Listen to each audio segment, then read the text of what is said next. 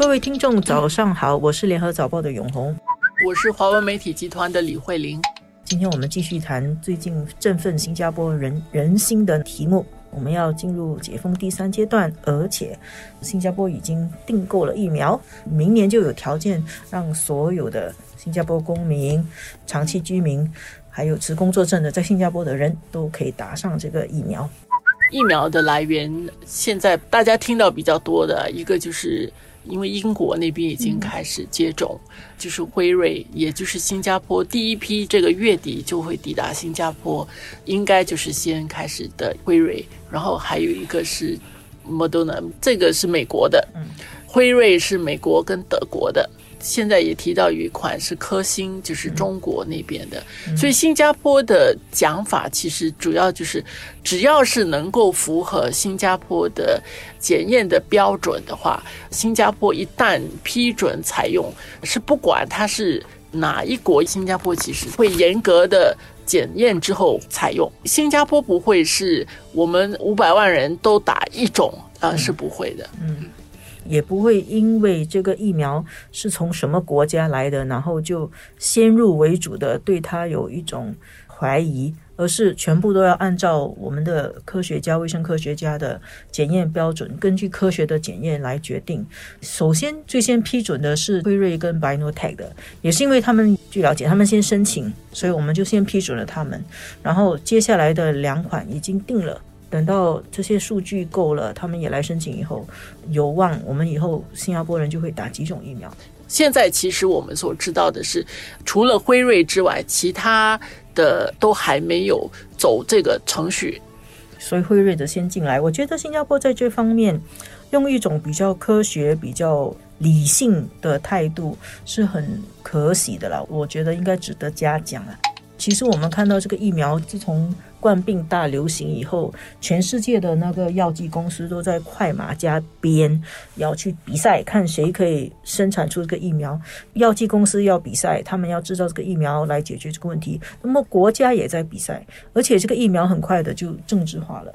有一些地方的人，他们就说我不相信某个国家的疫苗。我们可以看到香港的情况，就是香港那里特首已经宣布，他们订购了七百五十万剂的。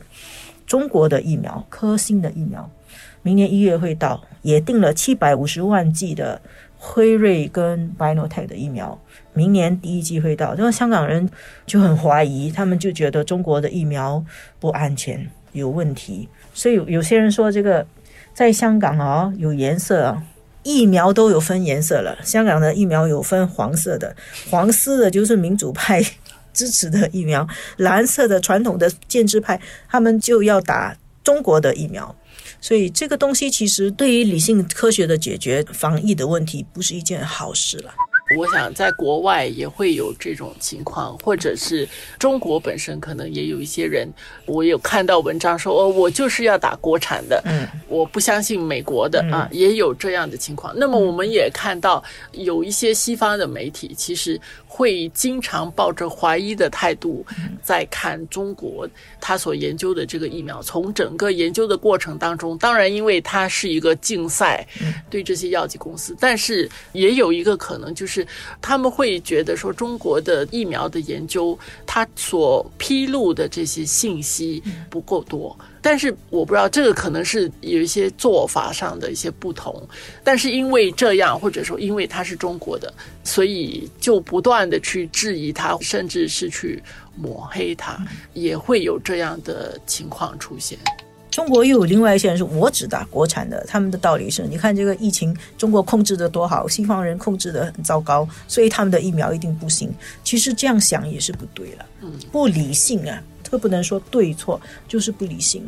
所以我们看总理的这个宣布啊，它是有一些标志性的一些意义。